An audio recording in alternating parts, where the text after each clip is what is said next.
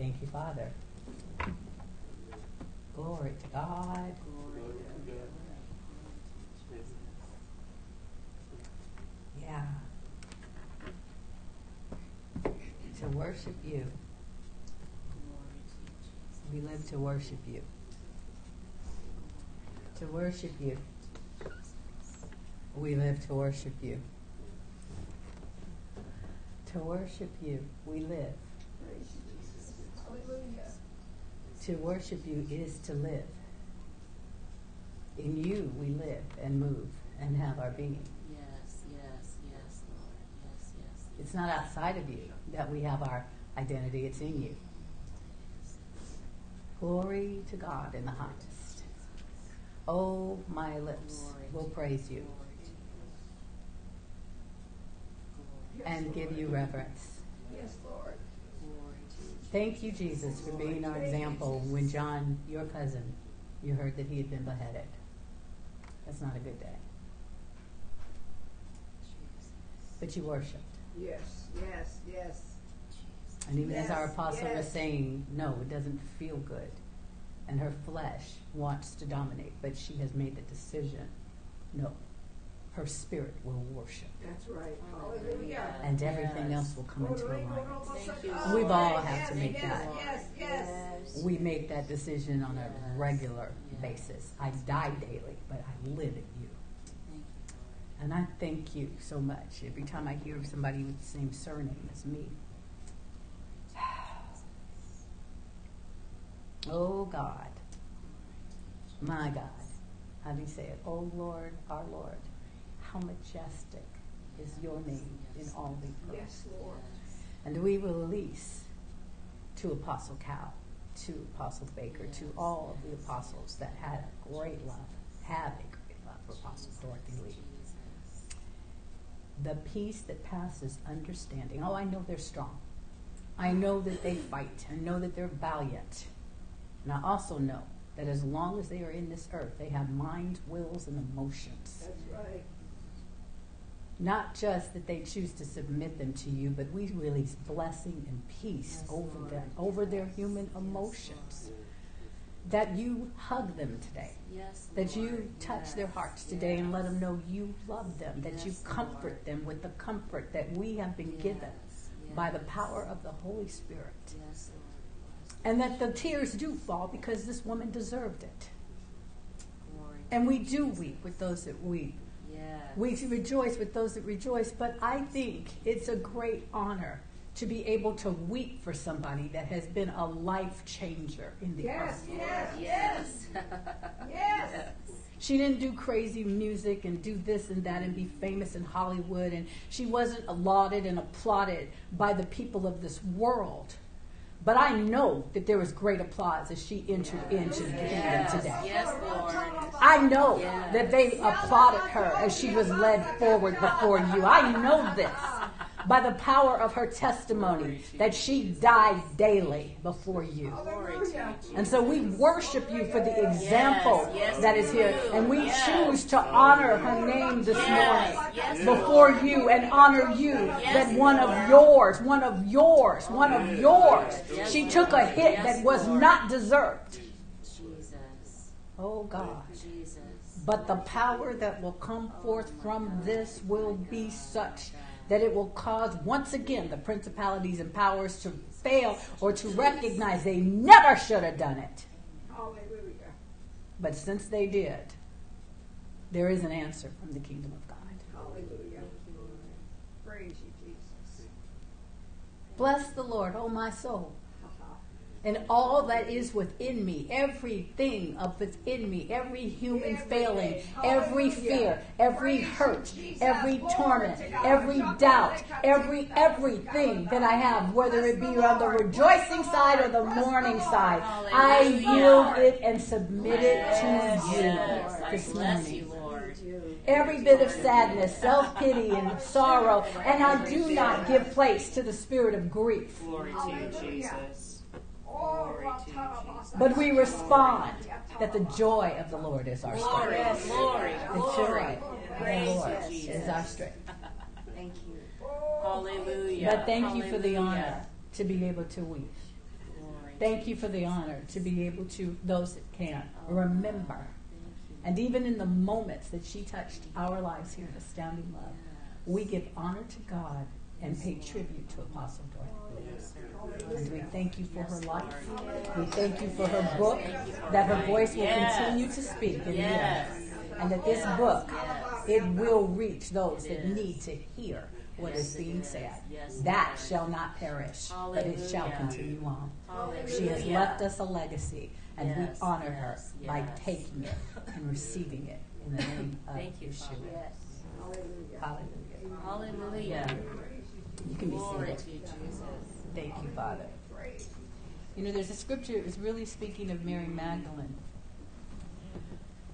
And it was when she came to prepare Jesus for his burial, he said. It's in, it's a couple places, but Matthew 26, verse 13 is one of them. And he said, Verily I say unto you, wherever, wheresoever this gospel shall be preached in the whole world, shall also this, that this woman hath done, what she has done, it will be told for a memorial of her. And that's also found in Mark 14 9. Whoever, where, wheresoever this gospel shall be preached throughout the whole world, this also that she hath done shall be spoken of for a memorial for her. And he was speaking of the woman perfuming his feet and so forth and, and weeping over him. But he said that it would be a memorial, it would be a remembrance, it should be a reminder, a record. It's a record of things that we have done. And so it is. Good morning to everyone and to those that are there um, on the live media streams. And so it is that we are creating records. I was thinking about it the other day when I got word that my uh, brother in law's father had passed, my brother Gary, but it's law only because he and my sister are married and I have to say it that way. And um, I started thinking about the tributes and the words that were being spoken over over Mr. Patton. And he, I didn't know him very well, but I knew him very well because of his children. You see, he, his legacy is record, a memorial of who he is. It was reflected in the qualities of his children that upheld his integrity and his strength and his humor. He created a work ethic in his sons that the majority of them took. He trained them early. They learned as little lads how to do plumbing, which uh, uh, is not, I don't think any of them took in, went into the business that their father had started, but but they all, whether they uh, worked different jobs or not, they all know how to fix a, a clog and, and do certain things because their father made sure he instilled skills in them. And so their lives and, and certain the training that they had for integrity and for um, walking upright, it's a memorial to their father that it continues. I remember listening to my nephews. They were probably uh, two, four, and six, or one, three, and five. They were somewhere around there. Whenever, however, they were, maybe a little older, when my sister and her husband were moving to Manteca. And so they were doing all these different things and moving stuff. And so Gary, their dad, was moving stuff. And I, I was in the car with the three boys sitting in the back. And I was listening to them talk to each other. It's very, it's a lot of fun to listen to children talk to each other. Because they have their whole world and they're, they are having meetings and doing things, you know. And so there they were and they were talking. It's like, what's dad doing? You know, oh, he's moving this thing. I like watching dad that's dad. And it was just, oh, dad, dad, dad. And I thought to myself, well, look at dad's got muscles. Dad's dude, dad can lift that. Dad's strong. You know, it was this wonderful admiration for their daddy. I like to do that with God. Yeah. My father did that. Oh, look at this beautiful sunset. Yes, my father, he did that. This is happening. Yes, my daddy did that. My daddy is strong. My daddy is good. My daddy is loving. My daddy is powerful. There was a, a, a, a situation, an accident, and, and, and the total Minister hour. my brother Alfred's car. Yes, but my daddy had it so that even when the airbag deployed, he felt like he was in a cloud. Lord. My daddy did that. My daddy did that. Every time a family member shows up when they're supposed to show up, or uh, things get accomplished, or a bill gets paid, my daddy did that. My daddy is strong. My daddy is good. My daddy is wise. And every time I follow after and obey his instructions, it's a memorial, a record that I was raised right. My daddy did that. Yes. Yes. This is a carryover of uh, what we started talking about last week not to touch his glory.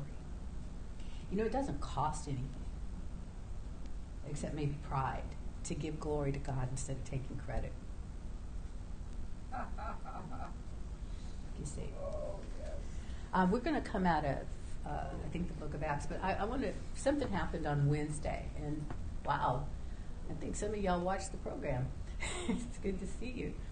Um, Wednesday night was a part of the of the uh, teaching where there was a, an admonition from the Holy Spirit. Because I had asked him, "Well, what do you want to talk about?" And I joked that I was in here in makeup.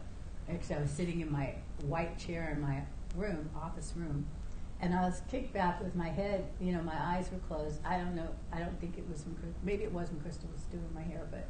Um, and I said, Well, what, what do you want to talk about tonight? And the Holy Spirit said, I want to talk about patterns. And so we talked about patterns. But then there was another thing that was said where it was just an admonition questions, a series of questions. Can you put that up? And um, Frederick, I, I, I reheard the, the broadcast, and one of the things I guess I had said is I, I'd like people to respond to it, or if this could be written, or something that I said. And thank you to Frederick Johnson in New York because he he got went on ahead and, and got that part transcribed and he sent it to me. And so what he sent me was the questions that I asked, and I took them and just said, well, I guess I will go ahead and start blogging again. And so I put them up. So go on down. That was the picture from Wednesday. And come back a little, yeah, to the top of it. Okay. So what this says, it tells you that the dialogue that is here, I want to have this as a part of our foundation for what we discussed today. It says that the dialogue that follows is an edited and slightly modified excerpt because I rewrote, cleaned up the language uh, from my online program, Kingdom Conversations Prophetic and Supernatural Encounters with the Word of God. Okay, I see the typo. I believe this is relevant for personal year's end evaluation, and I pray that it provokes and inspires you.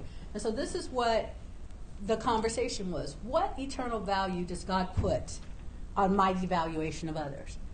And the answer, of course, is nothing. Because I was looking at and thinking to myself about what I do that has kingdom value and what I do that does not. That was where the thought came from. And I do do reviews um, more so now. The scripture tells you to examine yourself. And so as I started taking a look, it's like, what attitudes do I have that add absolutely no value? If I'm annoyed with my daughter or my mother or my sister or my brother, whoever, and um, something they do just annoys me, what value does that add to the kingdom? Now, I'm not talking about a sin, I'm just talking about something not going my way. What value does that add? What value does it add when I speak poorly of someone and call them a, uh, whatever it is, speak outside of what God has said? What value do I add to myself when I stand before Him? What is my what is the relevance of those words in conjunction with the calling and election of my life? And so that's where all of this stuff was coming from. It says, as I look back over the negative or offensive conversations, confrontations, and connections I experienced in 2020, I have to ask myself, how much value does that have for me eternally? What fights have I chosen to take on that don't add to eternal value? Yeah. This is where this is coming from.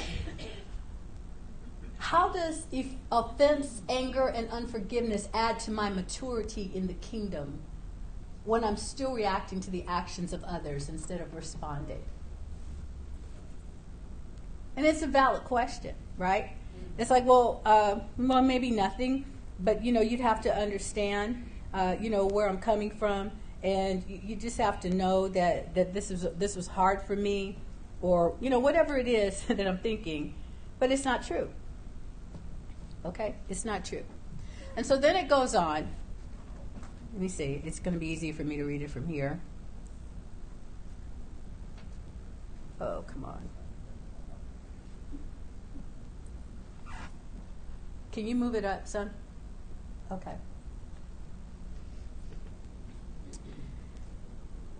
How does offense, anger, and unforgiveness add to my maturity in the kingdom when I'm still reacting to the actions of others instead of responding? It does not. But the reasoning processes that I had, old patterns of thinking, that don't line up with what God said, they have to go. You see, because that's the measure. Somebody, uh, th- that's the measure. Does it does it add up to what He said? No. Then why do you still have it? It's kind of how you throw stuff away. Did you wear this in the '80s? Yes. Then why do you still have it? That's what we said. That was the answer. Now this is a personal self-assessment, but I say this, then then you don't need anything new. Ooh wee. Okay. Come on now. You didn't make room for anything new. Okay. All right. Now, this is a personal self assessment, but I want to direct it toward you. I said, my beloved reader. I'm inviting you to join me in a quest to rid our lives of every unnecessary evil. You know, no evil is necessary. So that's kind of a really ridiculous statement. Uh, any evil, okay. But but let's just classify it. Evil is unnecessary. It does not add to my eternal value. Me having it in my life means that I'm going to spew it out onto others. There's no eternal value. And it's a devaluation of others. Okay? This is God's point of view. Otherwise, Jesus would have came spewing evil so that we could. But he didn't. Okay. So then the question is as you look at your life, as you look at who you are and the way that you have interacted with or treated others, how have you personally changed the flavor of some, um, or how have you personally changed the flavor of someone's life for the better? Not just one person, but everywhere you go. Who are you? When I look in the mirror, that's a question. I am a child of God, but what does that, how do you define that? What, what does that mean? Because I know of people that we will refer to ourselves as a child of God, but we act like we belong to the devil, like we were raised by him. And it's like, no, there's more to it than just saying, I am a child of God. I am an obedient child of God. I am a manifesting child of God. I am a living, thriving child of God. I am an effective child of God. You see, I am a, I am, I'm, I'm a, I'm a child that stands for what my Father says. I am a reflection of my Father's God. You see what I mean? There's so many choices. So many choices. So who are you? Who are you? You know, you go someplace and they have never met you. Who are you? And you are, or however it is that they phrase it. If somebody walked in here, um, a new face or something, we would, oh, hi, my name is so and so, and we're waiting. And you are? Who are you? Who, who did you, if you know, if they come in dressed in a way different from the way everybody else in here is dressed, either better than or less than, then what are you thinking about them? What's your assessment of them before they come, you know, when they come in? When you first see somebody, what is your overall impression of them? Um, women would remember in old days, you know, if, if, if you met a man in a club, not, not in this generation, different generation, and he came very well dressed except he had on tennis shoes, he was a strike. He lost out because of the shoes. Because the shoes indicate he's going to run, he has places to run. That's a good one. Why he needs to run, I don't know. But if he's wearing tennis shoes in the club, then he's used to having to leave quick, and that's not going to be good for you. You know, especially if you have those stupid high heels, stiletto type of heels, or something like that. But we had an internal judgment. Sometimes you learned it from your friends. You did learn it from your friends because I had no no um, metron, no meters or grid for any of that. But I learned from my friends, oh no, not that. Oh no, not this. Oh, now that, that doesn't suit us. This is who we are. And you get that team pride that determines this is the kind of uh, ragamuffins we are. Because we weren't in there for good. Okay? But we are a higher class of ragamuffin than the lower class of ragamuffin, okay? And and the you know there's the ragamuffins, the do nothings, the say nothings, the hear nothings, the got nothings. It's it's a whole bunch of nothings, okay? But you had your measure. You do the same thing when you go to restaurants. Mm-mm, no, that ba- you go find a good restaurant, go to the bathroom. What does the bathroom look like? Because the staff goes in there too if this is nasty and I'm holding my breath, this is not a good place to eat. I've been places with I don't recall if it was my mom or who. We go and go into the bathroom. It's like, no, we're not eating here. Thank you. We're going to go on because you're assessing. You have a standard of cleanliness, a standard of hygiene, a standard of quality that we assess others do they meet it measure up to it do, are they above it which gives me an opportunity to step up or are they below it and the problem we've had is when they're below it we say so therefore they're to step on instead of to raise up My God. My God. My God. My God. so it's not so it's not adding eternal value you see when we started in ministry we cleaned toilets and did things because we needed to raise the money to pay for our paperwork to be filed at the state of California. So we met on, uh, I think it was for a month or maybe two months on Friday nights, and it was over on the other side of town. And we cleaned a real estate office where Dr., my mom, it wasn't Dr. Baker then, but my mom was working. And this particular person was very, very pro America. Eagles and flags and all kinds of tchotchkes and knickknacks about America, and we are cleaning everything. Um, it was a beautiful place to clean, and we had to, we cleaned the toilets, we cleaned the office, we dusted, we I mean dusted all of those things and the the tops and so forth and so on. And this was our beginning of ministry, and it was a lot of fun. You know, we get together, take us about an hour, hour and a half, and I mean there were four of us. There were four of us. It was uh, my mom, myself, Daniel, um, my um, daughter's daddy, and Barry. And um, I'm, I'm, on purpose not mentioning last names right now, but we got in there and we met up every Friday and we earned our. Uh, she told us we got a hundred dollars or whatever it was we got, and so at the time it was March Fong. I think it was uh, that we had to uh, uh, what is March Fong Wu? Does that sound right? You. You. March okay. Fong. hmm We sent that money because she said, "Well, let's send March Fong Eu the money," so we sent it forward.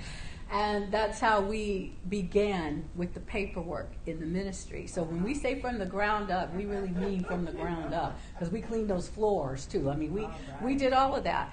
Um, and we learned the value of a dollar.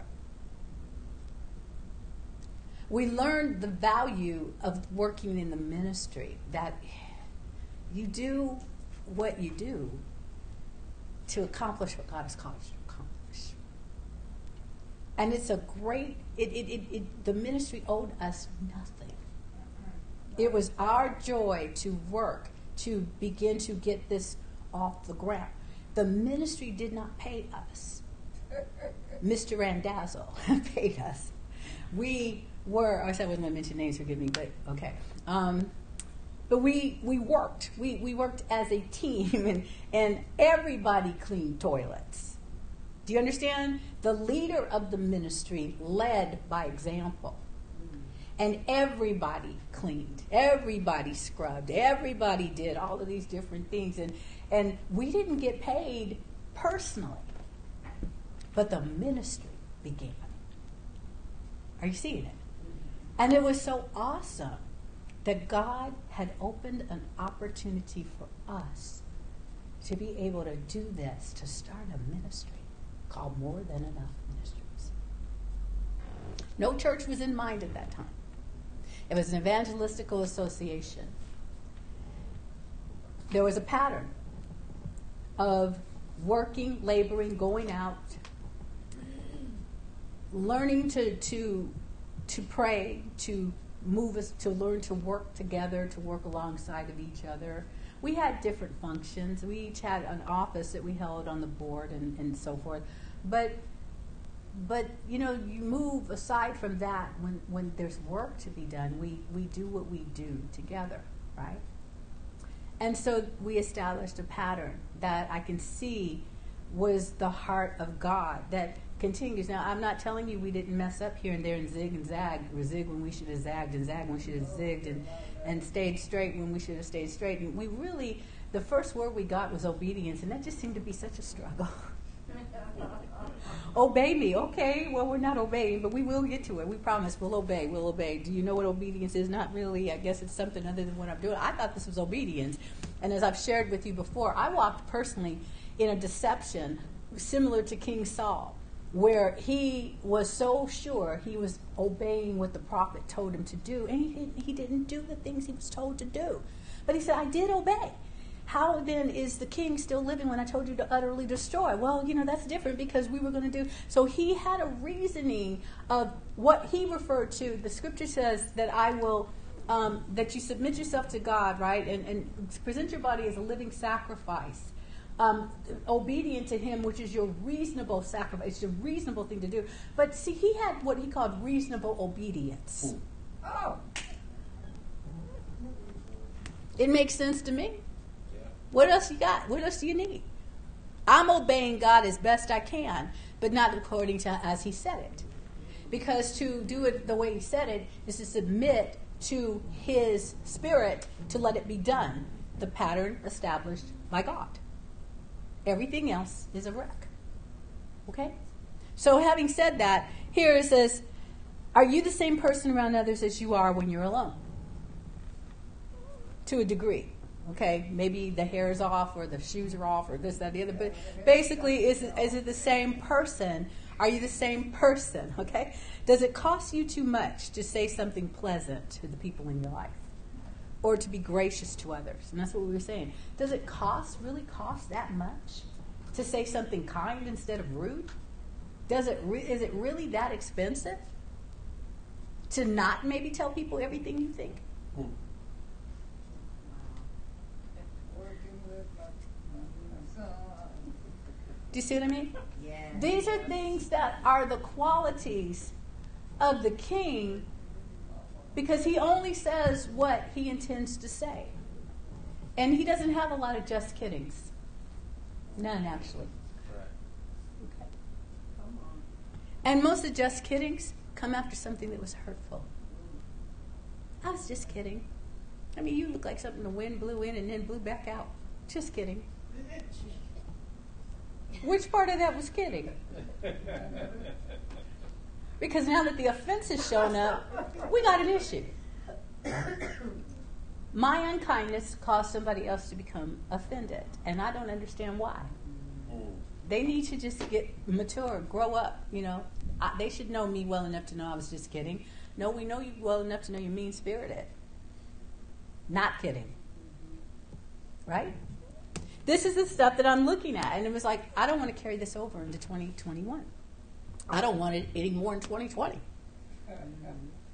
That was how it felt. Not just not carry over, but not to it to be a house for it or a depository.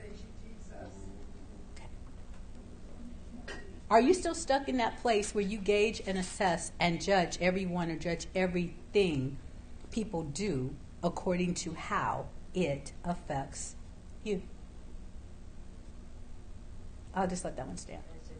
Those are actions and behaviors that you might want to examine if you want to add the value to your life that God is giving you. I mean, it's there. I'm valued. I'm, I'm all these things. I am a living scroll in which God has blueprinted out every direction and every function and, and the style in which He wants to express Himself through me.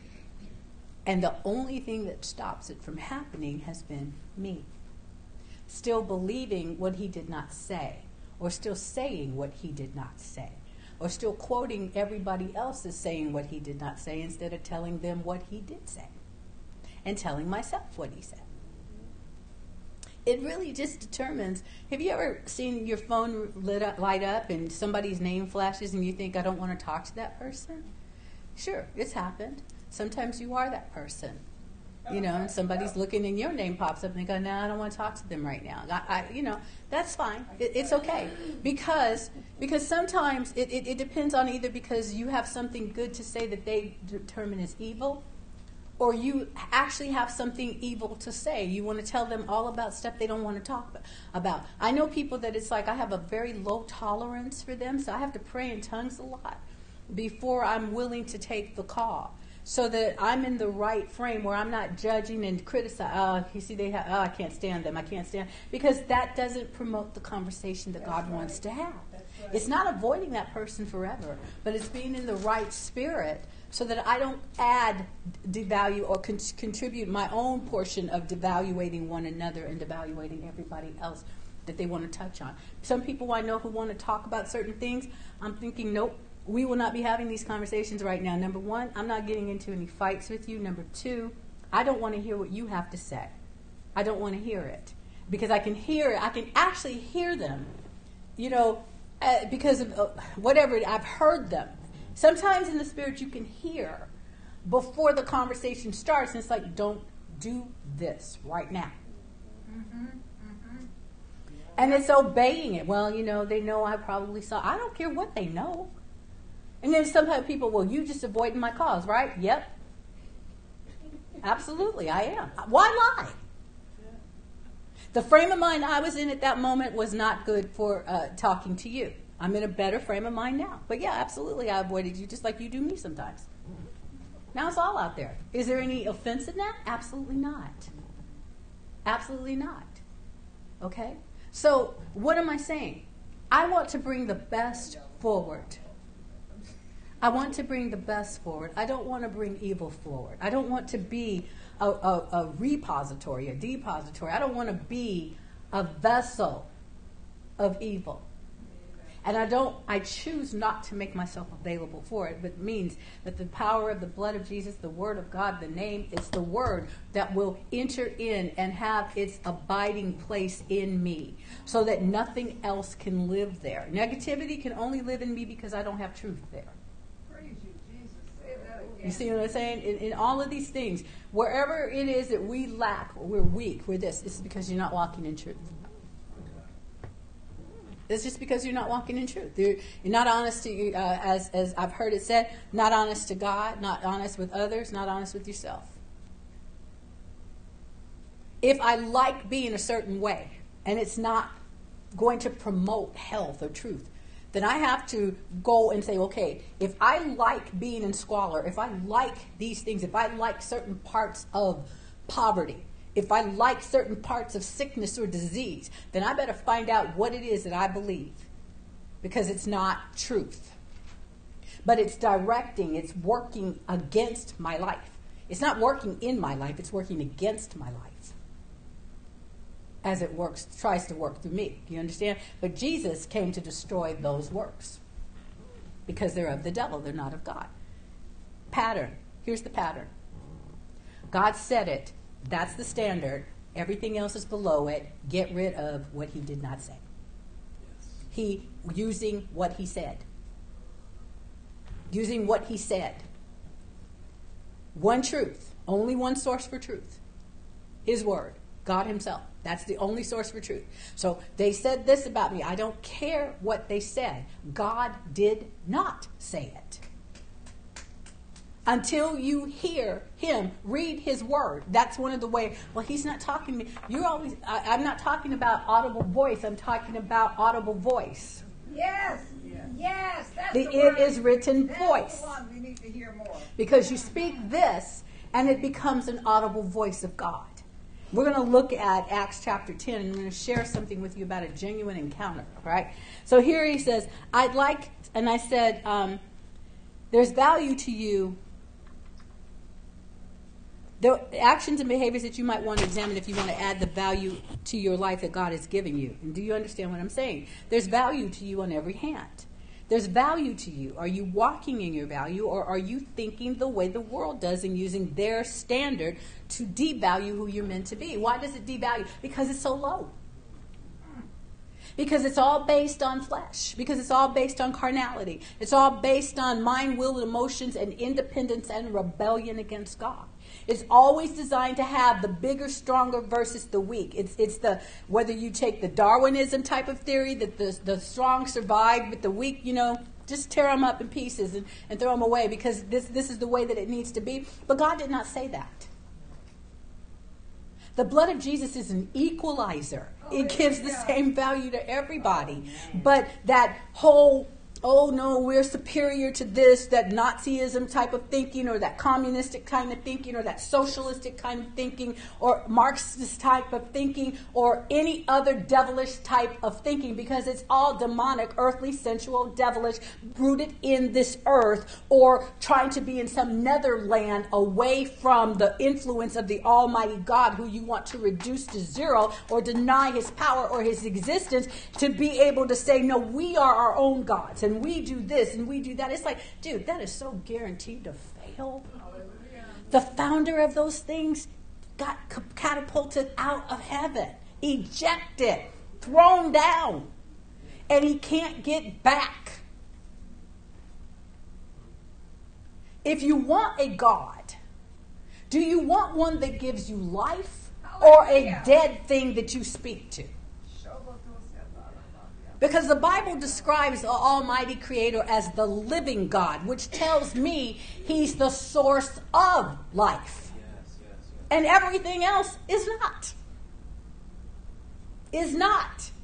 Those thoughts, those processing ways of being do not promote life as God defines life, which is unlimited to this earthly realm. That's how God describes life. The life of God, which moves into the realms, breathes new things, resuscitates, resurrects, changes things, causes the true living joy, zeal, um, opportunities for growth and improvement and wealth. This is how God describes life. It's all Him. He breathes life into your nostrils. Everybody else tries to come up with a machine that they can push enough buttons and get enough lights and sounds going to possibly fake something. But only God gives it. Do you understand? Because He gives of who He is.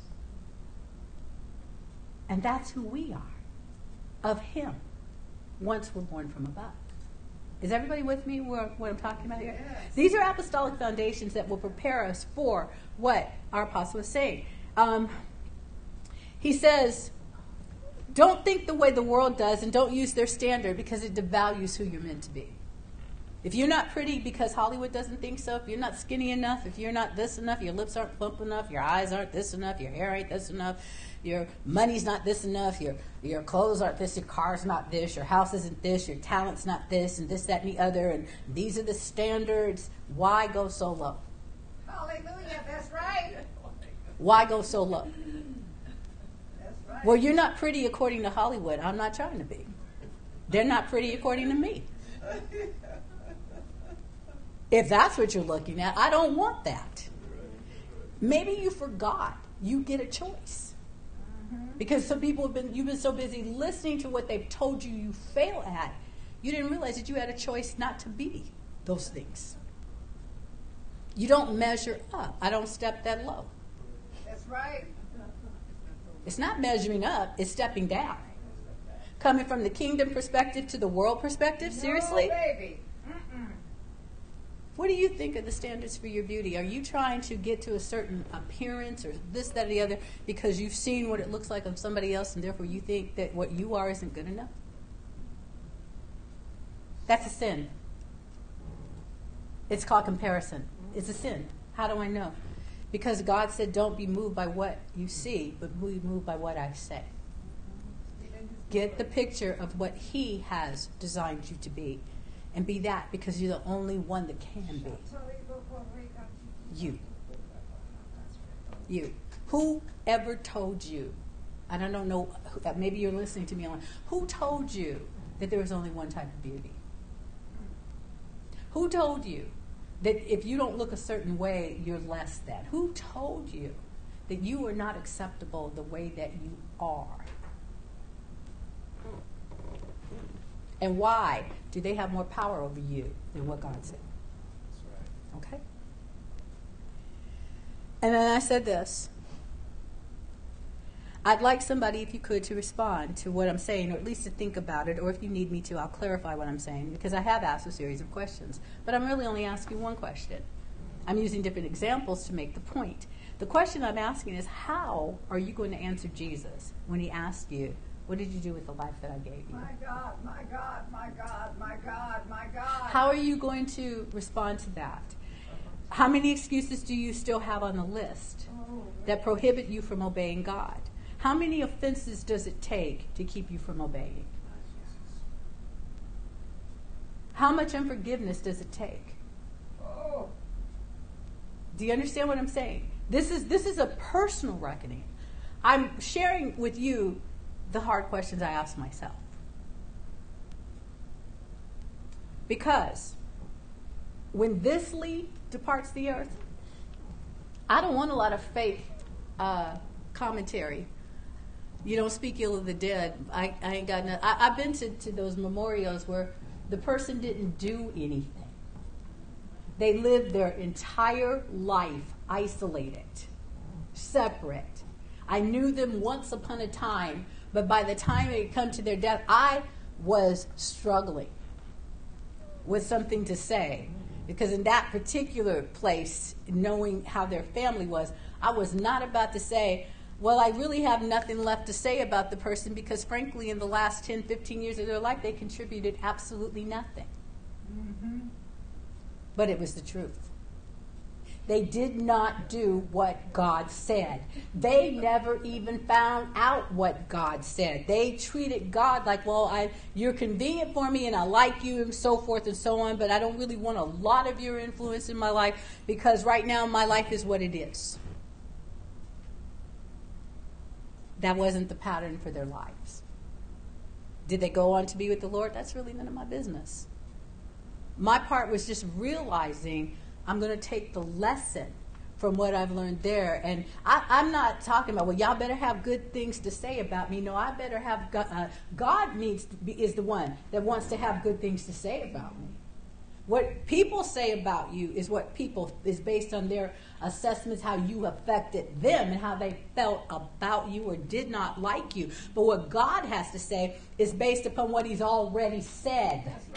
Check that off. Check that off. Check that off. They obeyed me in this. They spoke this. They were kind. On their tongues was the law of kindness. They deferred one to another. They did. They sought first the kingdom of God and my righteousness, and they allowed me to add things to them. They walked softly before me. They turned away wrath. They spoke. You know. They they listened to me and hearkened diligently to my voice and to my word. They seeded, they gave, they harvested, they released, they, they prayed and they fasted or they did the things according to their calling and election. That's the assessment you're looking for. I didn't know people were going to be moving to heaven today. This was what the Holy Spirit had in, in heart prior to that. I didn't know any of this. All right? So this is not spur of the moment. Let's just pull it. This is what was on his agenda all along. Live responsibly according to the kingdom. You know what? If you've got every statistic of the C19 this and the this and the this and the this, and you can tell me every conspiracy of the demonic realm, and you can tell me this and you can tell me this, but you can't tell me what the Word of God says in response to that, you are carrying the wrong message. He did not call us to speak and spout demonic drivel. He called us to release into the earth the healing power, the release of truth. These things, man made, According to Isaiah 54 17, no weapons formed against you shall prosper. Are what these things are weapons formed against you. How do they prosper? When you speak it. That's right. It's a weapon. It's a thief coming to steal. Are you are we releasing what he says that the thief which has come to steal and to kill and destroy, but Jesus has come that I may have life and have it more abundantly. I release my abundant life into every place where this thief, and I identify this is a thief. He must repay. You stole my election, you got to give it back. Because you're a thief, and you have to give it back. People go, well, that's that's that's a little bold. No, it's truth. God said it. God said it. God said it. Well, you know, you say what God says, but sometimes don't look like God's really backing it up. You look all alone out there. You know, you stand there and you speak these things, and here you are standing strong, and you speak something like that, and you find everybody else is backed up a step, and there you are. Well, we're just positioning ourselves. That's right. Be on the front line. Be on the front line, and we're flanking. Because we didn't get this far to quit. When the go, when the goods are about to show up, and you're going to quit now? Right. I don't think so. Don't send you no bad mail either. No, don't. Don't send it. We'll quash that too. But, uh, but no, if you do, we will pray for you. If you call us and threaten us, we will pray for you. And our prayers will find you. I promise you.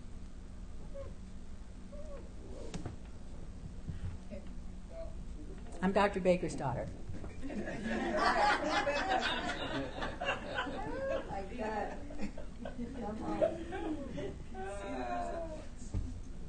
The Bible talks about, behold, their threats, Lord. Acts chapter 2. Let's go there and then we'll go, or 4. Is it 4? And then we'll go to the other place. You see, because it's like, oh, they're threatening us. They're telling us that if we keep speaking this Jesus, if we keep saying these things, they're gonna they're gonna take us out. They're gonna do this. They're gonna do that. But but they said no. Peter and John in verse 19 when they told them, verse 18, they called them and commanded them not to speak or teach at all in the name of Yeshua. Verse 19, this is Acts chapter 4. But Peter and John answered, and they said, Look, whether it's right in the sight of God to listen to you more than to God, you judge. You think it's better to hear you than to hear God? That's, that's your opinion. Okay? You judge that. But we can't help but declare what we've seen and heard. You're not going to shut this down when they had further threatened them. See, they were threatening them. I'm telling you, I'm the government. We're in charge. We're letting you know. This is what you believe. This is what you think. This is how you act. And if you don't, yeah. If we don't, we'll take away your tax exemption. Okay.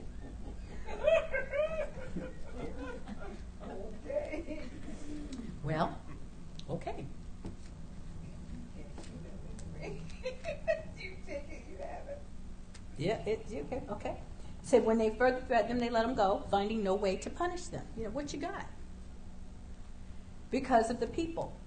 For all glorified God for what he was done. For the man on whom this miracle of healing was performed was over 40 years old. So on being released, they went to their own people and they reported back. So now they've gone to the church group. And they told them, or the prayer meeting, and they told them what the chief priests and elders had said to them. Now, when in, in the prayer meeting, this is how you know it was a prayer meeting and a praise meeting because they didn't keep talking about it. Oh, we're threatened. Oh, they're going to come. Oh, what are we going to do? Oh, I think it's better. My husband's not going to let me come back here. Oh, you people got me in trouble. I didn't come in here for this. Oh, no. Oh, oh. None of that was there. It says when they heard this, they said, they said, what? And then they lifted up their voices in unity to God. And they prayed, Lord, you are God who has made the heaven and the earth. Okay, let's just put it in motion. You know all these things they're threatening us with? You're the one that made them. You're the one that we need to talk to because you're the one that created the heaven and the earth and the sea and everything in them. And who by the mouth of your servant David has said, Why did the nations rage and the people devise vain things? What did they pray? What he said. That's what I said. What he said. Let's bring this word back to him. Now, you said this, and then you said the kings of the earth came and the rulers were assembled together against you and against this Messiah. How crazy is that? The little soldiers, the little soldiers have all decided to, to, to rally together to come against the Creator. We're going to take him down. We're gonna get Jesus and we're gonna take Father God. We're gonna take we're taking God down. We're gonna put him out the street, out, out the church. We're gonna put him because they tried to put him out the church too. We're gonna put him out the schools. We're gonna put him out of our government. That's it. We know what we're doing. We will shut him down completely. How? How did you shut him down? We locked him out of our legislature. Did you now? Yes. And so what did he do? when you shut him down, when you turned off all his channels, when you la la la la la la la every time he spoke. What did God do? Did he melt? Is he sitting on a bench in a prison? Locked up? Is Jesus wearing shackles? And what uh, and, and, and, and what happened to the angels? Well, he's locked up. I guess we just sit here too. He got no more power. It's doomed. Man, if I had the chance, I think we should have just fell with, with Lucifer. That's not the conversation that's going on at all. That's not the pattern for victory or overcoming.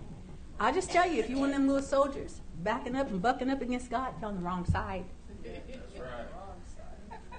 Isn't it a scripture talks about when somebody tried to do that against Moses? And the earth swallowed up, opened up. Now, those of you that are from San Francisco, you know that happens. It's called sinkholes.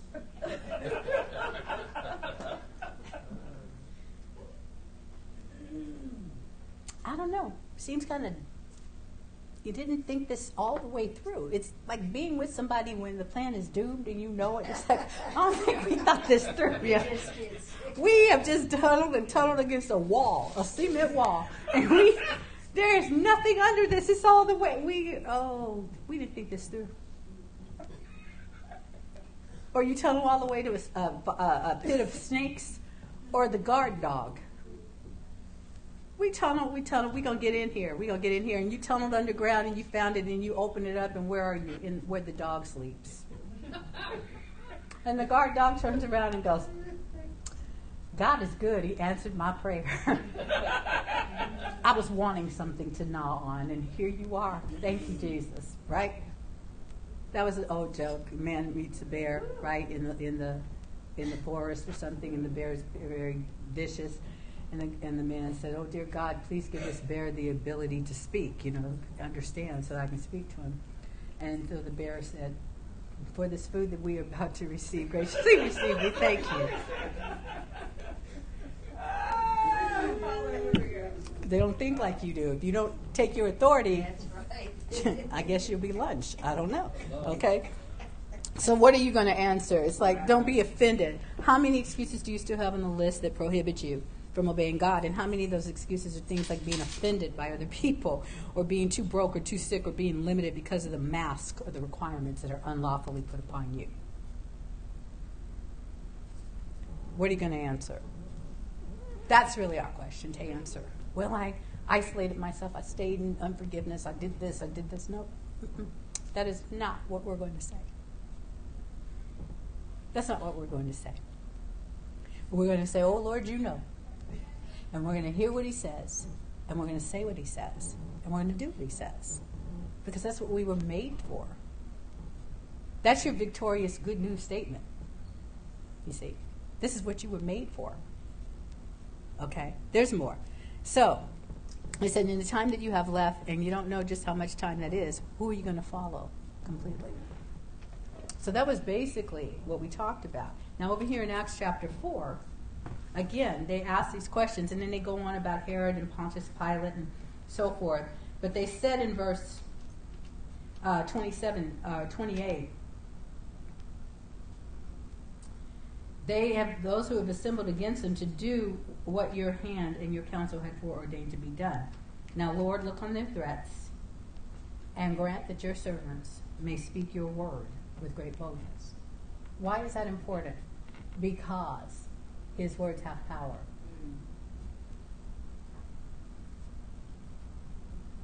It is not quoting the Bible just to quote the Bible. That isn't going to do anybody any good, okay? They said, Speak your words with great boldness. Let's look at that for a minute, okay? We want to say what you have given us to say. Because that's really what they're, they're. We want to say what you have given us to say. So that word boldness, which they're using, it means assurance, confidence, speaking it plainly, not concealing, not being ambiguous. We want this to be a very clear sound. This is what the word of the Lord is. You threatened, but, but God writes about that. Isn't that interesting? All these things that people are doing, God has already written about that and told us this is what they will do. But at the end of it, he said, But this is what I say, and this is what I do. That's why it's like, you doubt his existence, but isn't it interesting that you doubt the existence of one that foretells yours? You're saying precisely what he said you would say. Are you getting this? This is what he. Wow. God said you were going to say that. God said you were going to do that. You know the God you don't believe in? He told me that you were going to do that. But then he told me what he's going to do. Okay? He said, so anoint us to be able to do what your hand in your counsel, what your hand in your counsel had foreordained to be done. Lord, look on their threats. You see what they're saying, right? You see all the threats. You see all this? Yeah, okay. Grant your servants to speak your word with great boldness. Let us release the words of the kingdom, release the true pattern into the atmosphere in the face of what they say should be. We stick to the plan, what he said. Okay, you do this, grant us this ability by stretching out your hand to heal, because they're sick. And that signs and wonders may be, form, be performed in the name of your holy son, Yeshua. Now, what happened? Holy Spirit encounter. When they had prayed, the place where they were assembled together was shaken. And they were all filled with the Holy Spirit and spoke the word of God with boldness. His response to their dilemma was to shake it up, fill them with the Spirit, and tell them to keep saying what I said. That's the pattern of victory on overcoming. And let's in my last little bit here, let's go over to Acts chapter 10. I read this the other day.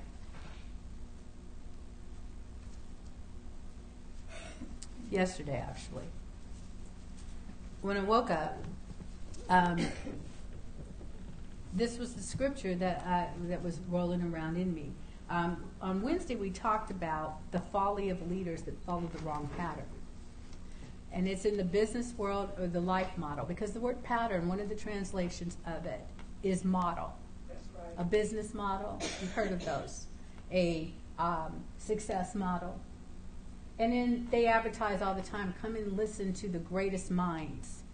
You know, pick the great minds in, in, the, in the industries, the various industries, business and, and art, entertainment and so These are the greatest minds. No, they're carnal minds. The greatest mind is the mind of Christ. Yes. There is no other. Why, they have a great mind. I, I was once regarded as an intellectual, but I really was too lazy to be an intellectual. I just knew a lot of stuff. And I could speak on different things because I was interested in learning about different things, but I wasn't a master of anything. I don't know everything there is to know about anything. Nothing. I got a lot of topical kind of conversations I can have, and some my eyes will glaze over. But you know, but then I, I, find that common interest. I even learned how to like algebra once I learned it was relationships. Because I learned about myself that I'm always looking for relationships. Relationships to money, relationships to people, relationships to my relationships to God in those things, my relationship to God as pertains to money, my relationship with God. See, there's the thing. I have either you can have the world has relationships with these things, or you have a relationship with God about those things. That's it. In everything, He wants to be a part. My relationship with God, in terms of my relationship with you all my relationship with God in terms of how I regard money. I've held it in contempt and so forth and so on. My relationship with God in terms of how I felt about poverty. I kind of liked it. Really? No, but I didn't do anything about it. That's it. So you like this. So I liked it. That's you know I've been in those relationships. They're they're not good. They don't take you where you want to go. I had a deep passionate thing for coconut maple cinnamon rolls. It was a thing I made up, and the guy at the at the donut shop I went to, he made those for me specially, and all of a sudden everybody else started buying them. So I caused that man to have a lot of he earned a whole lot of extra money making these little decadent donuts, right? Loved them, but they didn't love me. Yeah. They love oh, they love you. They stuck to Well, you. they, they, they kind of glom around my hips and, and, and lips and stuff, but they didn't love me because it started slowing me down. My energy wasn't there, and I'm harder to breathe, and you know all these other kind of things. Me and sugar, we got a thing not going on. Okay, so but it was a whole. You know, you love all these things that do not love you back. When I do a women's only kind of conversation, there's another place I go with that, but we won't do that here. But you just caught it just like that. Okay. So here's the thing. Why you loving stuff that you're supposed to have authority over? Mm. And giving it the control? I'm just addicted to sugar. No, you're not. That's a deception. You're really not addicted to sugar. You've just never taken exerted authority over it. That's right. Well, we just always fat in our family. That's only because y'all don't exercise. Hello.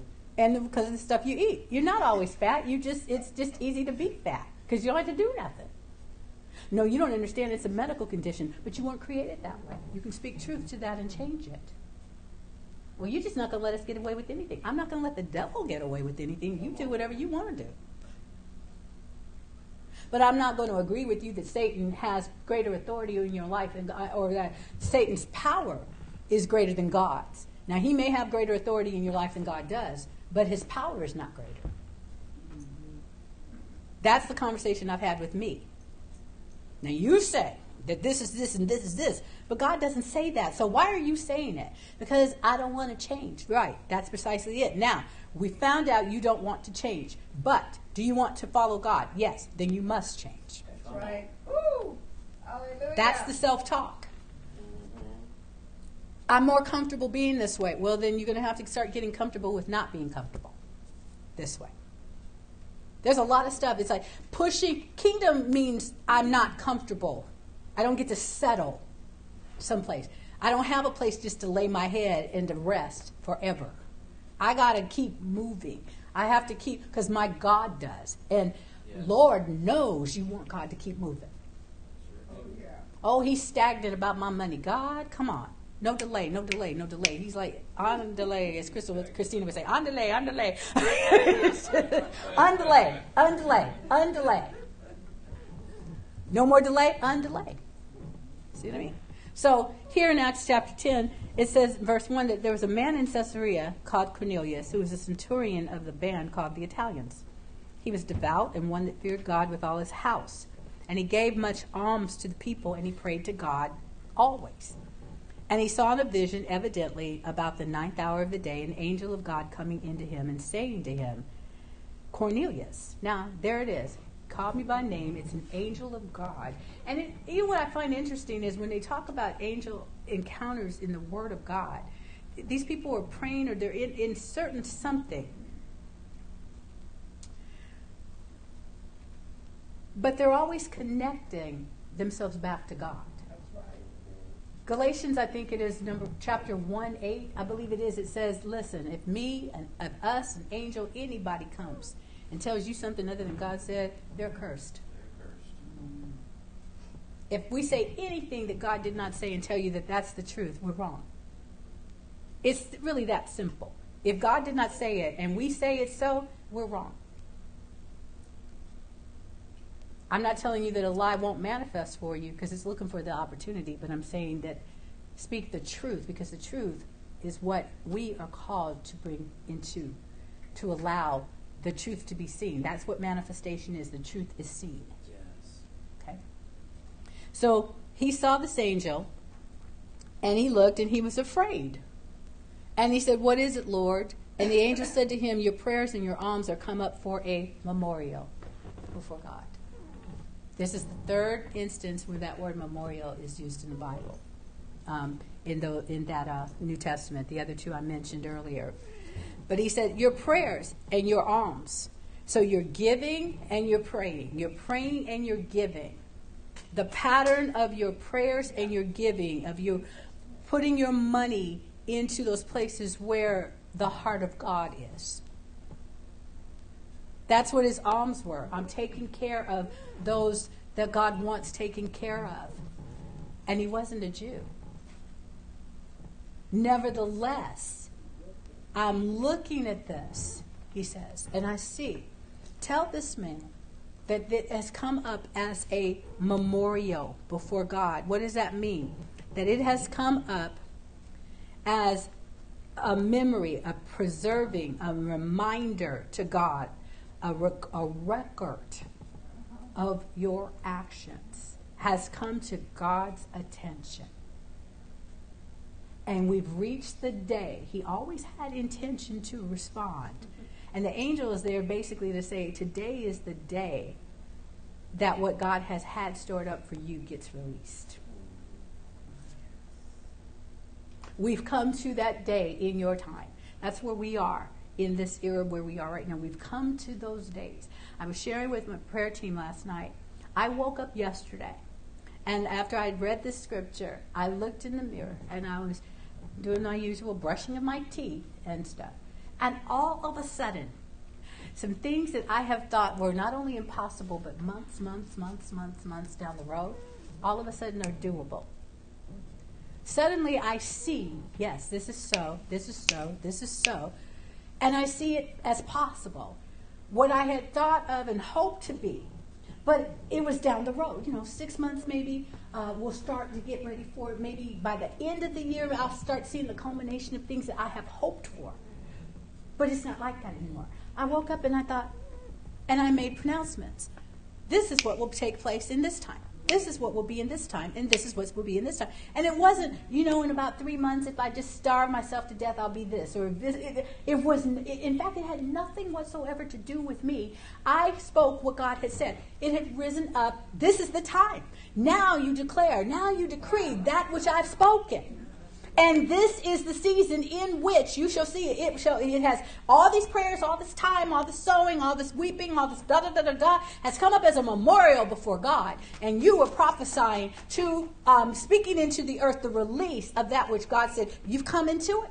This is the moment. This is it. Oh, it's written here. Now is the time. Yes, yes. This is a time for those who are prepared. What is he saying? You got there. Oh, you don't look like it. According to the natural, I don't believe what you see. You're not the gauge of when it's time. I am. And so when it came out of my mouth, I knew it was me, but it wasn't me. And I said, It's doable. Yeah. Thank you. Lord. That's it. This is it. This is it. So what something clicked in my thinking. Well, well, well, well, well. Hey, hey, hey, hey, hey. this is good. and then good stuff started happening. Minister Dury called, and and it, uh, on the well, I had been thinking about um, Elder Curtis and stuff, and I went out and my phone rang. My phone rang, and it was his name popped up, and I went what? And I answered, but nobody was there. Nobody was there. Hello, hello, hello, hello, hello, hello, hello, hello. Nothing. So I hung up, and a few minutes later, I'm on my phone looking at text. I didn't call him back. And the reason I did not call him back is because they had asked us not to. Okay? So you comply. I was like, oh, well, let's talk to him. Okay. Checking my text to see maybe I got a voicemail and my phone, which the ringer is not on, and I see Dury Foster. I'm, like, Dury Foster's calling me? Okay. So I answer the phone. He says, Hello, I want to put you on a call with Dr. Baker and, and Curtis Northern and meet myself. It's like, that works for me. And I got to hear a voice I've been wanting to hear for a very long time. Yes. This was on the first day of the year. Yeah. Yes, yes.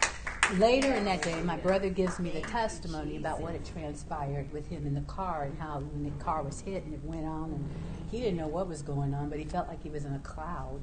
But he went down the street a ways, I think he said, or something. But he, he- the collision didn't stop when he got hit. He it moved to another site, right? When I saw the pictures of the car, I gave praise to God because my brother is sitting right there on the Yes. front row. God. Hallelujah. Yes. Yes, yes, yes. and they told him that car. Okay.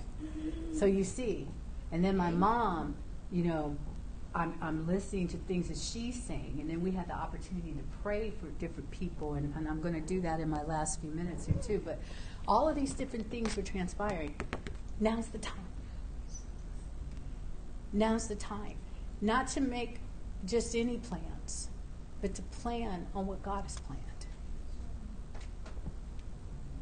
Can I have a half a second? Yes. I'm not going to come up there. I don't mind if you come up there. That, that's all right. I stay longer when I'm up there. Oh, okay. Okay. Uh, okay, let me tell you what happened with this Curtis thing. Curtis called, he, he called me. I did the same thing. Hello, hello, hello, hello, hello, hello, hello, you know. And then I tried to call him back. The phone was busy. Happened again. I said hello all of those times. And then I tried to call him back again. Minister Dury, well, Minister Dury called me. And he says, Curtis is trying to get a hold of you. And I said, well, he called twice and I called him back twice, but the line was busy. So I, I said, okay, I'm going to call right now. So I called again. Line busy. I called Dury back. And I said, uh, I can't get him. The line's busy. He said, hold on. Now, now listen to this.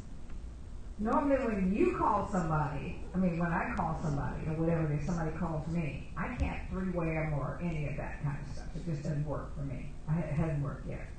So I call him back. He gets Curtis on the line. And then I didn't even know that he had gone away. He got Pastor Lonsine on the line. There was four of us on the line. We got to pray for him, but at the end, no, I mean really pray, but at the end I said, now you pray. And Minister Dury had given him a prayer to pray every day. But here it was that what had happened, he was standing there. I said, Well, you gonna pray. Even if you don't you won't pray the prayer that he gave you to pray. And that was um, The joy of the Lord is my strength. the glory of the Lord The is joy my of the strength. The joy my of the Lord is my strength. And I said, okay, go ahead and do it again. You're going to do it five times. And so he only did it four times. I said, okay, five times. And that, uh, Pastor Lonnie said, that's four. Oh, okay, my counting is short. See, she likes numbers. I, I do too. Anyway, so here it is. He prayed because he had to open his mouth and he had to start to speak. But the joy of the Lord is his strength. And God was given opportunity, and we, then we started to pray again. And I mean, it was a real, we were on the phone at least a half an hour. So it was an actual prayer group with him being part of the prayer. Yes, yes, thank you, Lord. Woo! All right. The last, yes, he did. He sounded very strong. He was very definite in his pronunciation. Why that blessed me?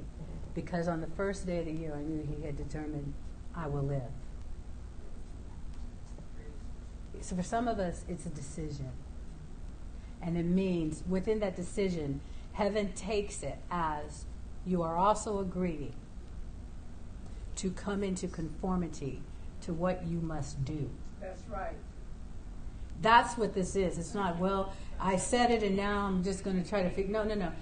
Because that confession was heard from the place of already done. I, I, I, I can't get into all of that right now, but just understand what I'm saying. He who knows what you're going to do knows when you and I have hit the point where we have determined my obedience is now the way that I live. And when I'm, if I flub up something, I seek my way back to obedience. I don't stay in the squalor of sin anymore. There's a moment when you speak that, that ring of authenticity is heard in the spirit. I shared about how many times, every time I saw my mother, I prayed this prayer, pray this prayer, pray this prayer. Dear Jesus, come into my life. Or whatever we pray, yeah, yeah, yeah. Prayed it every time I saw her, every holiday, every Thanksgiving, every Christmas. And if I came up from Southern California for what we called Easter, then, you know, pray the prayer. It was all the time. But it was on that January 31st in my apartment when I prayed the prayer that heaven heard it as a ring of authenticity. And my life never went back. Because, see, I meant it, and I knew that I did. That's what happened here. Cornelius, this has come up as a memorial, and he goes through and they send to Joppa for Peter, who in the meantime is having a vision on the rooftop while he's waiting for um, lunch to be made. Uh, to to see the, the sheep come down and the animals hear Peter kill and eat. No, God, I don't touch anything unclean. And then as he's pondering, and this is the verse I wanted to look at, it says in Acts chapter 10 um, on that vision that it said in verse 17, it says, Now, while Peter doubted in himself what this was all about and uh, what this vision which he had seen should mean, behold, the men which were sent from Cornelius had made inquiry for Simon's house and stood before the gate. And I looked at that word doubted. I was like, he doubted a vision. Okay. Well, the word says that he was thoroughly nonplussed. He didn't get it. He wasn't doubting that it happened. He was working through all of the thought patterns. He was at a loss. It's like, okay, I don't, I don't know what to believe because I don't know what this is about. And while he was within himself, it means he was not yet speaking to God about it. He doubted in himself. Do you understand? He doubted in himself. Well, I don't even know how I could do that, what this is about. And he was having a talk with himself. He wasn't talking to the Spirit of God. That's why he didn't get any answers. And in the door, they say, "Oh, these guys are here." Da da da. He, so he brings his contingency with him, and they go, um, and they go to Cornelius. And when Cornelius fell before him, Peter said, "Uh, uh no, um, you get up, stand up, because I myself am also a man." That's verse twenty-six. And then Cornelius tells him the story, and Peter is listening to this. Now he's starting to hear the Holy Spirit. Now he's starting to hear the answer to, because I'm in a Gentile's home. I'm in a place I'm not even supposed to be. Right. I'm, I'm in a place, this isn't even according to the system. This is not legal. And he's having to make some decisions about which kingdom he's going to be in. He's also got witnesses because he's like, this ain't to go well. When I go back to the dudes and they're like, you went, you did what? You know, how many times ceremonially do you, we want to, do we fall back on old religion? But we're supposed to now be apostles in the kingdom. This is an apostle that is having to make the decision. We're going to have to change the foundation on which we believe. We can't be, we can be Jews and apostles, but we cannot be the old school way of religion if we're going to be kingdom. This is where he, his decision point is right here. And so he's listening, and then he opened his mouth and he says, Well, you know what? Of a truth, I perceive that God is no respecter of persons. This is his revelation of that vision. What he said earlier, take and kill and eat. No, Lord, I don't do what I call clean, you don't call unclean. Okay? Now he's responding. You know what? Now the revelation is coming out of him. I perceive Of a truth, I perceive that God is no respecter of persons. Don't call unclean what I call clean. God is not a respecter of persons. And it starts to parallel. He's starting to get the understanding for something he did not understand. But in every nation, he that fears him and works righteousness is accepted with him. God is not a respecter of persons. He's still saying, God is not, God is not a respecter of persons. God is not a respecter of persons. Every nation he, of he that fears him and works righteousness is accepted with him. This is a new concept to everything that I have believed and even thought and walked in with Yeshua. Because I know how he, he ministered when the, when the Gentiles that came, they got a few crumbs. But this is different. This is them being invited to the table. And so he says, the word which he sent unto the children of Israel, preaching peace by Jesus Christ, he is Lord of all. That word, you know which was published throughout all Judea and began from Galilee after the baptism. He, you, I know you know all this. You've heard the history, you've heard the stories, you heard what happened to Jesus of Nazareth. How God anointed him, how God anointed Jesus of Nazareth with the Holy Ghost and with power. And he went about doing good, doing the will of the king, is what he's saying, healing all that were oppressed of the devil, for God was with them. So, what is God count, count as good? Healing the sick, healing all who were uh, oppressed of the devil with God, for God was with him. And we are witnesses of all things, uh, which he did both in the land of the Jews and in Jerusalem, whom they slew and hung on a tree. Him God raised up on the third day. I'm going to run out of time, so let me just get this quick. So, not not to all the people, but unto witnesses. Jesus raised when he was raised up on the third day. He wasn't seen by everybody, but to those who had walked with him, who ate and drank with him before he rose from the dead, and he commanded us. Now he's stepping into that apostolic. He commanded us to preach unto the people and to testify that it is he who was ordained of God, the judge of the quick and the dead. In other words, he just switched from religion into righteousness. Hallelujah. He did. He really did. In an area of bigotry, spiritual, religious bigotry, he just came out of it. Now he's still going to learn some things. And he said to give him all the prophets. Now this he's given him that he, well, he didn't have here. To give him all the prophets witness that through his name, whosoever, whosoever, and this is when the gospel came to the Gentiles, whosoever believeth in him shall receive remission of their sins. Now, while he spake those words, and this is where the Holy Ghost encounter came, the Holy Ghost fell on those who had heard the word. It's like I read a commentary and it was funny. He said the Holy Spirit just said, "Okay, you've said enough. I'll take over. I'll take it from here." And if you read through it, it is a Holy Spirit encounter, which we'll pick up on on Wednesday. And in my last few minutes, and I'll try to stay right at 11:30, but I want to release this word. Apostle Baker, if you would stand up, please. And Minister Dury, I need you to stand with her. And the rest of you stand too.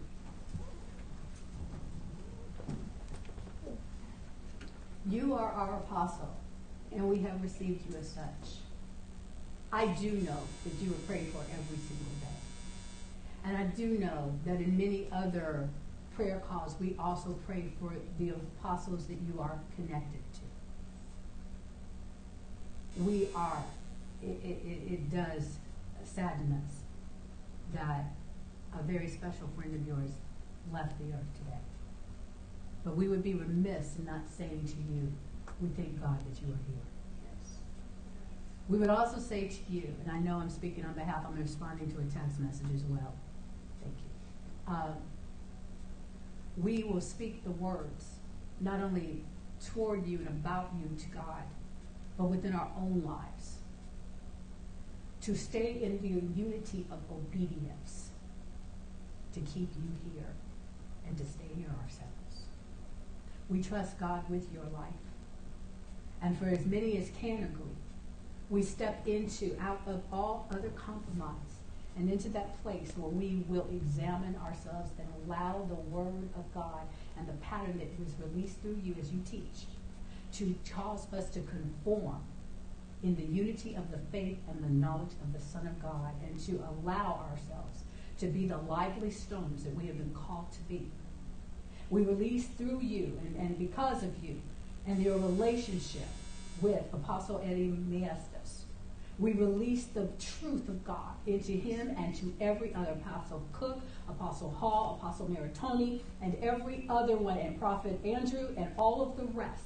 We release the truth of the gospel and the standing up, the standard of health and wholeness that the Spirit of the living God has said is yours. We call upon the testimony of those that have overcome every sickness and disease. And we say that even if these attacks are uncommon in this season, that the Word of God is not common, that the Word of God is still true. The truth of God speaks of concerning your bodies, and we choose to pray for them as we pray for you. You shall live and not die. You shall fulfill the calling and fulfill the number of your days. The power of the blood of Jesus, the truth of the Word of God, and the faith in God that raises up any that have been down. We speak that to you all. We say that the particles, the DNA, the blood, every fiber of Apostle Miestas' body, right now in the name of Jesus, we call a reckoning that the truth stands against every sickness, disease, and demonic oppression. We say, in accordance with what the Word of God is, that the same way Jesus was sent and he went about doing good and healing all those that were sick and oppressed of the devil, that this oppression must lift off of that apostle and cannot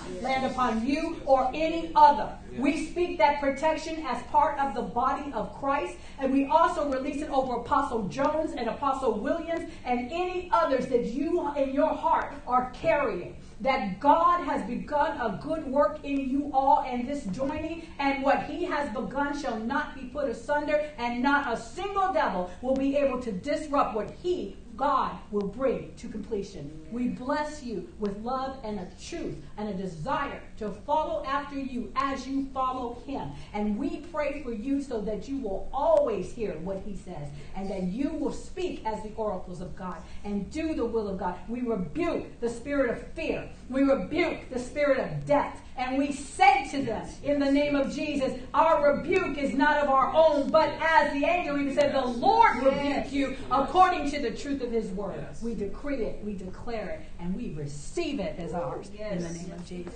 We're keeping it. Yes, yes. And I want it to be known. Woo! Yes, thank you, Lord. Yes, yes, yes, yes. So thank you for joining us. Um, I went over two minutes, but in 13 minutes, come on back. Apo- um, Apostle Baker will be here, and before her, the forerunner, our own minister, Derry Foster. Thank you so much for joining us. We'll see you again. All right.